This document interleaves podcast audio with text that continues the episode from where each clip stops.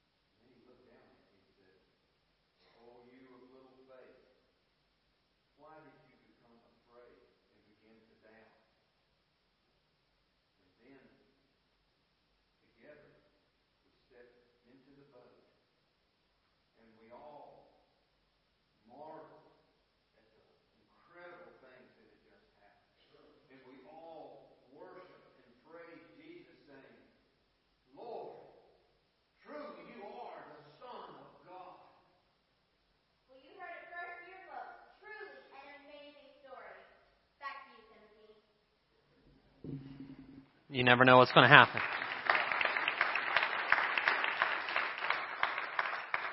As you know, Arden first, you never know what's going to happen. So, um, a few announcements before we jump into today's message, of which you got a little preview. Um, this Wednesday night, we are going to have a special church decoration time. So, if you're able to come, we're going to be decorating the church and getting things ready for Christmas. And I want to challenge everyone next Sunday to bring a friend. We're going to have bring a, a friend or a guest to church Sunday, and we want to pack the pews because it's a Christmas season, and we're getting ready to, God willing, we're hoping to send 15,000 invites into the community. So we don't know who's going to show up this Christmas season, but we're inviting the whole community to come. So you guys keep that in your prayer.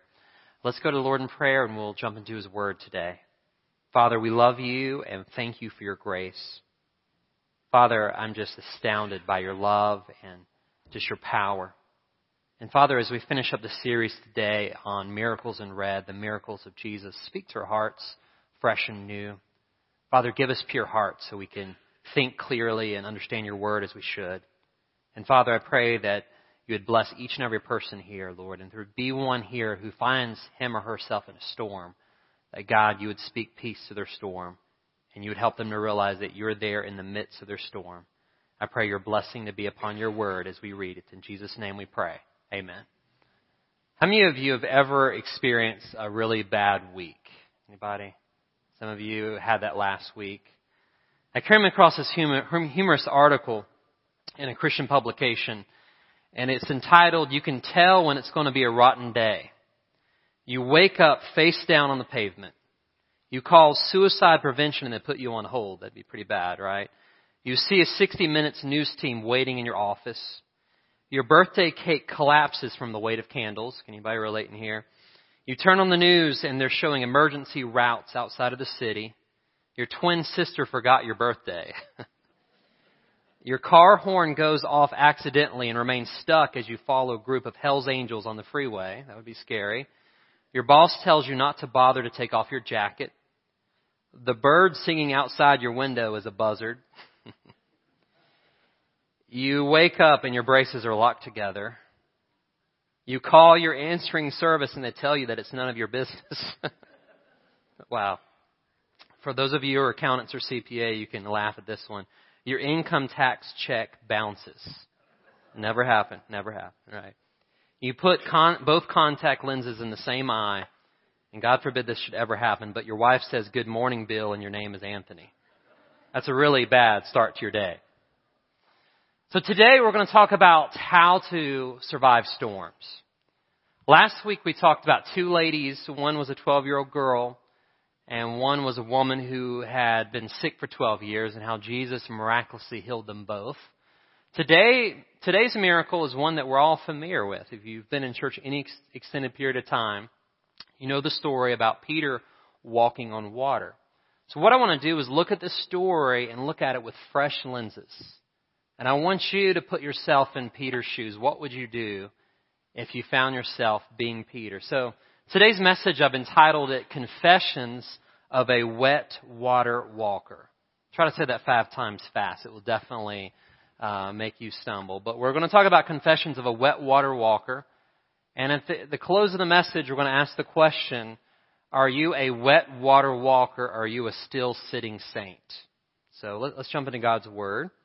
Matthew 14, starting at verse 22.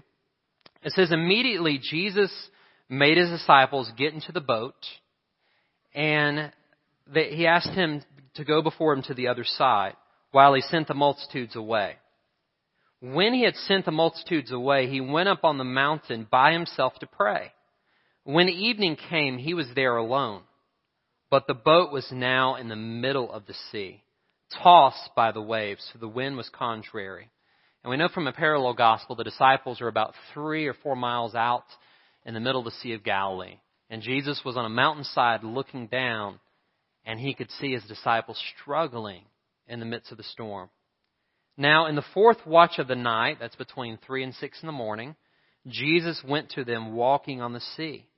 And when the disciples saw Jesus on the sea, they were troubled, saying, It is a ghost. And they cried out for fear. But immediately Jesus spoke to them and said, be of good cheer. It is I. Do not be afraid. And Peter answered him and said, Lord, if it is you, command me to come to you on the water. Or I like the old King James says, bid me to come. So he said, come. And when Peter had come down out of the boat, he walked on the water to go to Jesus. But when he saw the wind was boisterous, he was afraid. And beginning to sink, he cried out, saying, Lord, save me. Immediately, Jesus stretched out his hand and caught him and said to him, O you of little faith, why did you doubt? And when they got into the boat, the wind ceased.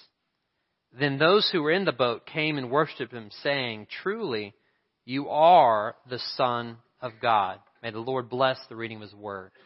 So today I want you guys to put yourself in Peter's shoes. And we're going to talk about confessions of a wet water walker. Other than Jesus, Peter is the only one we have in history who's ever walked upon water. I mean, that's just unbelievable. To be able to walk on upon a non-frozen lake and to be able to go across it and to do something that no human being has done. Now, we know that Moses parted the Red Sea and they walked on dry land, but this is the only occurrence that we have of someone walking in the midst of the water. So I think if Peter were here today, he would give us a few confessions. The first confession is this storms come when you least expect them. You notice in the text that Jesus had sent his disciples away, kind of the, the backdrop, what happened in the previous verses. They had fed the, the multitude, 5,000 men plus women and children, so perhaps 15 to 20,000 people, and they were wanting to make Jesus king. And we don't know why Jesus sent his disciples on ahead. Most scholars think that he didn't want his disciples to get caught up into to the, the crowd of let's make Jesus king because it wasn't his time yet to establish um, his eternal kingdom. And all of a sudden, Jesus sent his disciples away, but he sent them into the midst of an oncoming storm. In life, we often face storms when we're not even aware or not even expecting them. And I can imagine the disciples, they were probably really upset for a moment, like, why did we were, Jesus told us to do this, and now we're in the midst of a terrible storm. Why? I, was reading a, a cute little story about a bird named Chippy. He's a parakeet. And he, he was having a good day until all of a sudden his owner, she decided to clean out his cage. So she got a vacuum cleaner and she took off the little attachment at the end and started sucking out the bottom of Chippy's cage. The phone rang, so she went to go answer the phone. As soon as she turned around, Chippy was sucked up into the vacuum cleaner. And she put down the phone. She was startled. She was like, my poor little parakeet. So she ripped open the vacuum cleaner bag. And to her pleasant surprise, Chippy was still alive, but he was now covered in dust and soot and stuff that was on her carpet the day before. So she did what any loving bird owner would do. She ran to the bathroom, turned on the faucet full blast, and washed Chippy, held, Chippy, held him under the faucet, and she pulled him up, and the dust was gone, but now Chippy was shivering cold and shaking, and she's like, well, the only thing I know to do to help this bird is she went into her sink. So now she's moving over. She got out her hair blow dryer, and she did what any loving bird owner would do. She blasted him with hot air. And a news reporter that had reported on this asked, How is Chippy doing? You know, they were interested in this cute little story. And she said, Well, Chippy's doing great, but he doesn't sing anymore. And the news reporter reported, Well, it's hard to understand why he wouldn't. He was sucked in, washed up, and blown over. That's enough to take the joy even out of the stoutest heart. And I feel like we're there sometimes. When a storm hits us, we're like, God, why did you do this? Why did you allow this to happen because after all, you know, Jesus sent his disciples into the coming storm. But Jesus knew the secret about storms. Storms have the ability to take you to new levels. In fact, sometimes a storm is a promotion in disguise. Because what we see throughout Jesus' ministry, the disciples enter into a storm and they discover a new revelation of who Jesus is. They enter in a storm and they come on the other side and they see all these healings and miracles take place as we read later in Matthew's gospel. Storms are often promotions in disguise. Setbacks become God's setups. Romans 5, a parallel passage, verses 3 through 4, it says, Not only so, but we also glory in our sufferings, because we know that suffering produces perseverance. Perseverance produces character, and character produces hope. When you think about storms and you ask why is God allowing a storm to happen, well, one possibility is this. Storms can be used to refine your character, they can relaunch your faith, or they can redirect your life back on track. I'll say that again. Storms can refine your character, they can relaunch your faith, or they can redirect your life back on track. So I want you to think about your storm differently. Sometimes we say, God, why? But sometimes we need to ask, what is God trying to teach me in this storm? What can God reveal in this storm? Because Peter and the disciples, they were just following God's will. You ever hear people say that the, the safest place to be is in the center of God's will? Well, I understand the sentiment behind that, but it also can be a dangerous place because they found themselves in the middle of the storm. So I want you to know that following God doesn't eliminate storms from your life. We all face storms. The question is, when you're in the midst of a storm, what are you going to do? Which brings us to our second confession. Jesus still cares for me even when I can't see him in the storm, number two. Jesus still cares for me even when I can't see him. See, here we have the picture. Jesus sends his disciple to the other side of the Sea of Galilee. Jesus is on top of a mountainside, a high elevated position where the Bible implies that he can see his disciples and they're struggling. And we know from Mark, a parallel gospel that has a story, Jesus went up to the hillside, the mountaintop around evening, and the disciples had been struggling from evening on until any time between 3 to 6 in the morning. So they've been out hours upon hours. And they're like, when is God going to come and help? Jesus, we can't see you right now. We can't understand why you sent us into the storm. I heard a story about this little boy, and he was caught in a fire. His house, his home had went in ablaze in flames. And all of a sudden, his dad got away, but the little boy was caught on the second floor. And his dad could see his son through the smoke, but the little boy couldn't see his dad, and he was panicking, and he was out getting ready to jump the window, but he couldn't see the ground where to land on. And his dad said, Son, jump, I can see you. And the little boy said, Father, I can't see you. There's smoke and there's flames and there's darkness and I can't see you at all. And the son, the father looked at the son and said, Son, I can see you. That's all that matters. Jump and I'll catch you. And I think the story illustrates that even when we can't see Jesus, He can see us. When you're in the middle of a storm and you can't see clearly what's going on, know that the Father looks down and He sees you and He knows what you're going through. Look back in verse 23. It says, When he had sent the multitudes away, he went up on the mountain by himself to pray. one, one little side note I want to mention there, it's not in your notes, but I find it very encouraging that Jesus, as busy as he was, he had just fed, and I'll talk to the ladies just a second. Imagine you just had Thanksgiving dinner. Some of the men cooked, but probably most of the ladies. Imagine feeding 10 to 20,000 people. You can imagine how tired you are.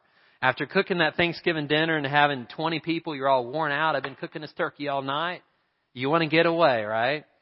Watch a little Hallmark movie, do something, just veg out. Well, Jesus, as busy as he was, he got away to pray. A lot of us say, I'm too busy to pray. Jesus would encourage us, you're too busy not to pray. Prayer is what energizes you for what's next. So Jesus got away and he prayed. And you notice it says the boat was now in the middle of the sea, tossed by the waves, for the wind was contrary. Now, in the fourth watch of the night, Jesus went to them, walking on the sea. Now, I love the fact that it's the fourth watch of the night. That was the Roman time counting system, and that was between 3 and 6 in the morning. So, in the darkest time of the night, when it was pitch black, that's when the, the, the light of the world comes walking on the water. And you notice that Jesus comes to them. They didn't come to Jesus in a storm. He comes to where they're at. And I have an encouraging word to all of you in this room today that even when you feel like God has left you, He hasn't. And when you least expect Him, He often comes to you. And He'll come to you by whatever means necessary. And I, I love how the disciples, you know, they were trying to make it on their own but yet they're struggling. They're, they're not going anywhere. And many of us find ourselves in that place. It's like one step forward, two steps back, and we're rowing and we're striving and we're straining. But you know what? Jesus sees what we're going through. He sees what storm you're in. And I don't know what storm you're in today. Some of you are in a health storm. You're fighting for a health issue with you or a family member. And I would say Jesus sees the storm you're in. Some of you are fighting already the holiday blues, but it's lasted all year. And you're like, this depression I can't shake. But Jesus sees you in the storm and he comes to you. Notice how he comes to them. He walks on what? He walks on the water. Now I haven't put the two and two together until I was doing some research. And I never saw this before, but in the ancient world, they feared one thing very greatly, and that was the sea. And that's why it talks about in the new heaven there's going to be no sea, because the ancient world feared the sea. It was troubling. It was the unknown. It was like, what's going to happen with the sea? Is there Leviathan? Are there sea monsters? There's all these mystical unknowns to the ancient world. So the very thing that the disciples feared, Jesus walks upon. So the very fear becomes a vehicle of transportation to bring Jesus closer to his disciples. So I want you guys to think about it. The things that you fear the most are oftentimes the vehicle that God uses to bring himself closer to you. A lot of times we fear the death of a loved one. But how many of us have been brought closer to God even though we'd never choose for our spouse to go on or a family member? In those moments we feel closer to God than ever before. A lot of times we fear sickness, but when sickness comes, how many of us drop to our knees and pray and beg God for healing? And we feel closer to God than ever before. So the very things that you fear, Jesus wants to use as a vehicle to bring himself closer to you. He walks on the water. You know, fear is one of the biggest foes of faith. It's impossible for fear and faith to continually exist in the heart of a believer that's at peace. Because throughout the Bible, God tells us not to fear. The only thing that we're to fear is God. Outside of that, we need to get rid of all fear. Joshua 1 9, a verse that my wife has encouraged us and the kids to memorize. Have I not commanded you? Be strong and courageous. Do not be afraid. Do not be discouraged. For the Lord God, Lord your God will be with you wherever you go. So think about that. Your greatest fear becomes the very vehicle to bring you closer to God. So don't fear. Jesus comes walking on the water. So he, God cares for you even when you can't see him in the storm. The third confession of a wet water walker, Peter, we could see from the text is this. Don't just sit there, get out of the boat. Look at your neighbor and say, don't just sit there, get out of the boat. See, here what we see in the next two verses, 28 and 29. The same Jesus that called the disciples into the storm is now telling people, Peter to walk upon the storm. You get that? God called me in it, now he's telling me to walk upon it. So, you may find yourself in God's will and a storm hits, but the same God that sends the storm also controls the storm. Verse 28, Peter answered him, Lord, if it's you, command me to walk on the water. And I love in the original language, uh, one scholar pointed out, the word command is often used as the command of a king in, in the original Greek language. So the, the implication is Peter is thinking that Jesus is King Jesus. And we know that he also confesses Jesus is the Christ. So Peter has faith enough to get out of the boat. Notice Jesus said, come. And when Peter had gotten down out of the boat, he walked on the water to go to Jesus. Now, can you imagine doing what no man has ever done before, walking on water? So, a lot of times we get this imagery, at least in my head, that Peter is kind of testing out the water. You know, he's bending over and he's doing his leg like this to see if, if he'll stick. But in my research, I found out the average Palestinian boat was up to four feet high. So I think this stage, let's see how tall this stage is. I think the stage is about four feet, right? So somewhere in there. So I can't just do this, right? I have to literally jump out of the boat. So Peter didn't just like tiptoe in the sea. He had to jump out of the boat. And it wasn't just the water still, it was the wind was beating against his face, the mist was coming against him. I mean, you're talking about feeling seasick. I mean, the boat was going crazy for hour upon hour. And Peter doesn't just tiptoe, he jumps out of the boat.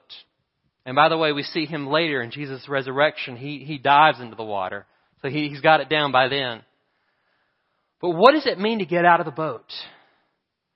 In an earlier storm, Matthew, I believe it's chapter 8, they were in a storm, but Jesus was with them in the boat sleeping. He was sleeping in the storm.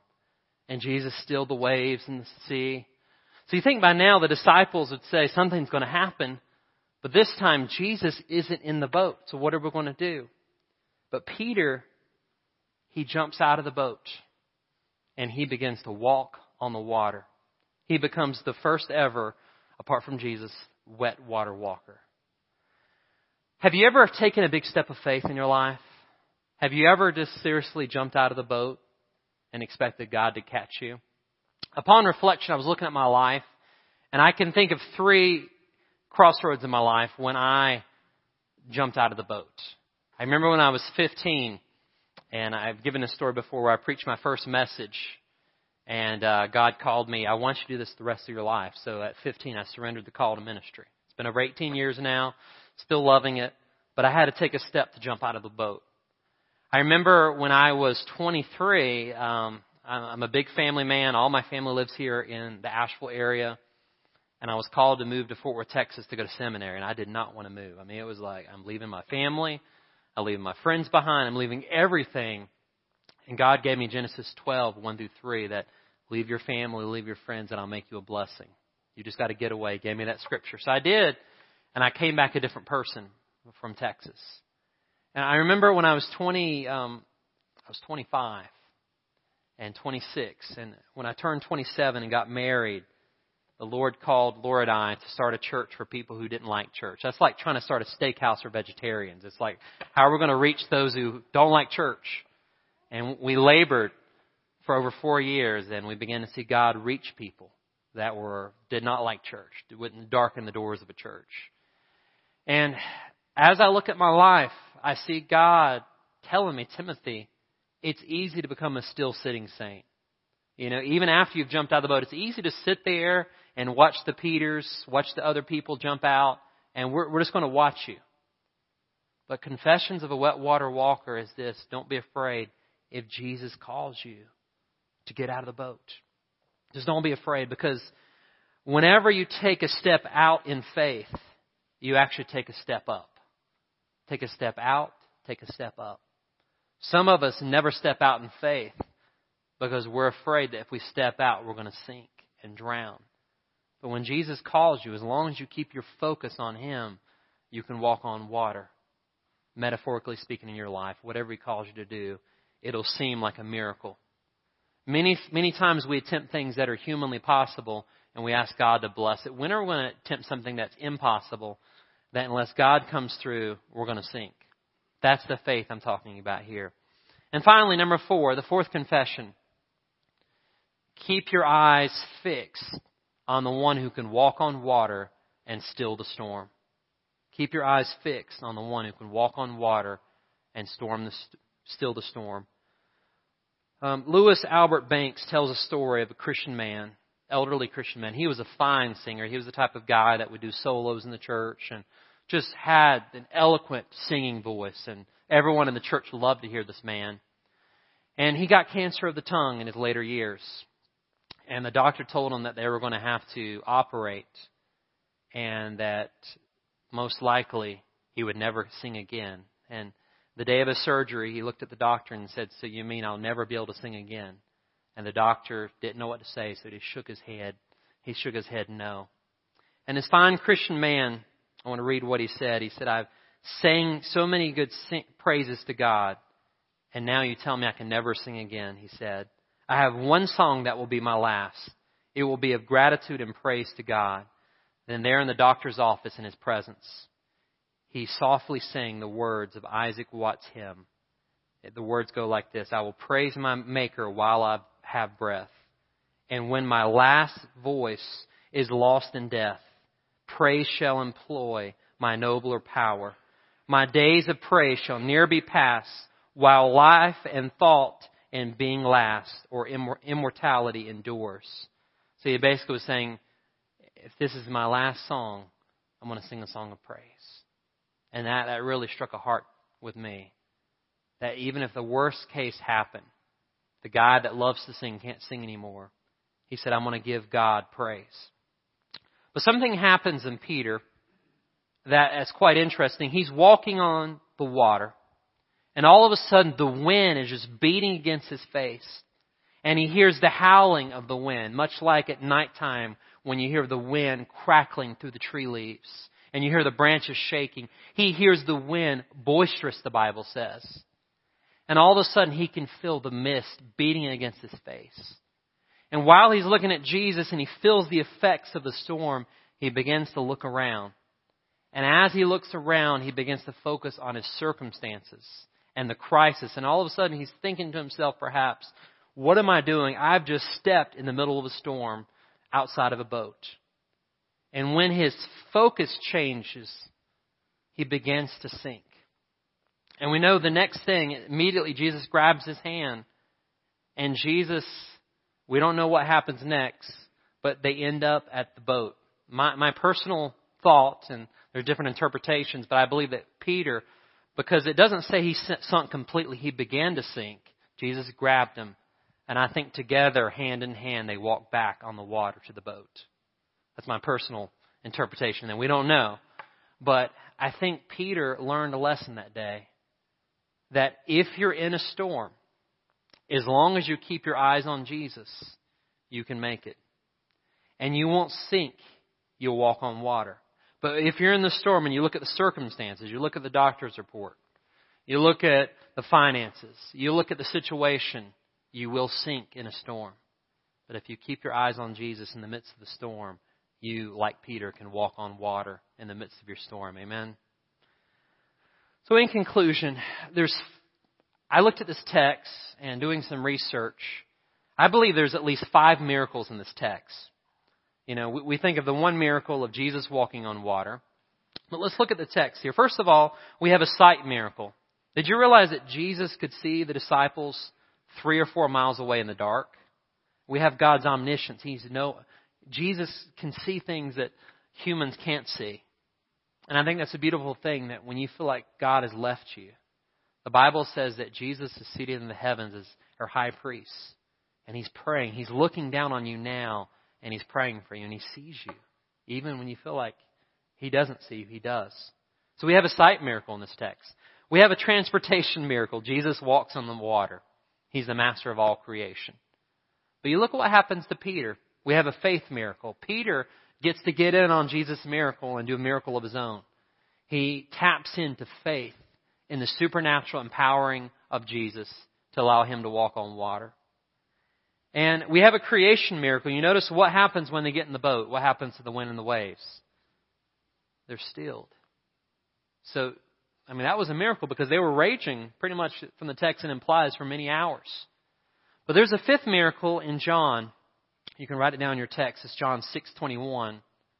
And this is an implied miracle, but many scholars say this is an actual miracle. But as soon as Jesus gets in their boat, John 6:21 says immediately they were at their destination.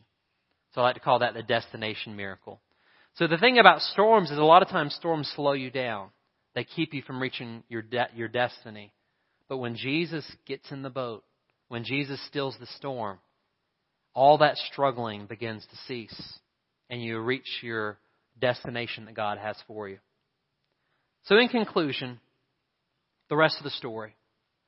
We know that Peter got back into the boat. They made it to the other side. But I, want to I want to close with a question.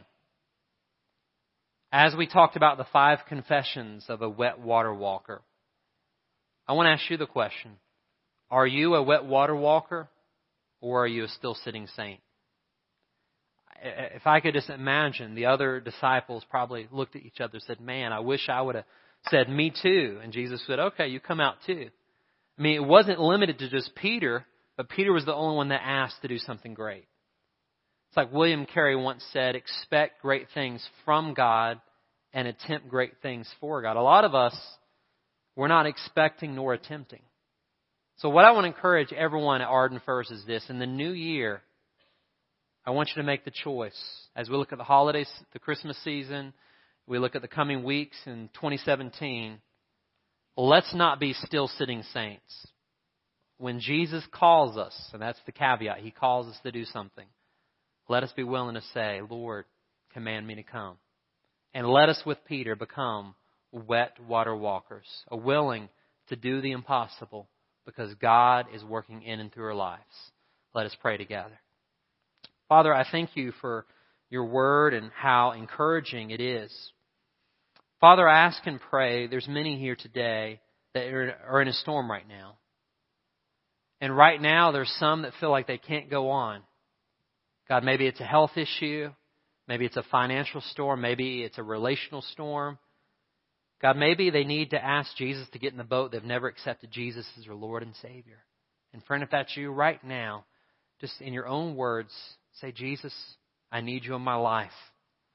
I ask you to forgive me of my sins and come into my heart and change me, Jesus. I need you in the boat of my life. Friend, if you prayed that prayer, come talk to us. We want to tell you about what your next steps are. And Father, for the remainder, remainder of us who are still sitting saints, help us be willing when Jesus calls us to get out of the boat and to become a wet water walker. In Jesus' name we pray. And all God's children said, Amen. I'm not going to ask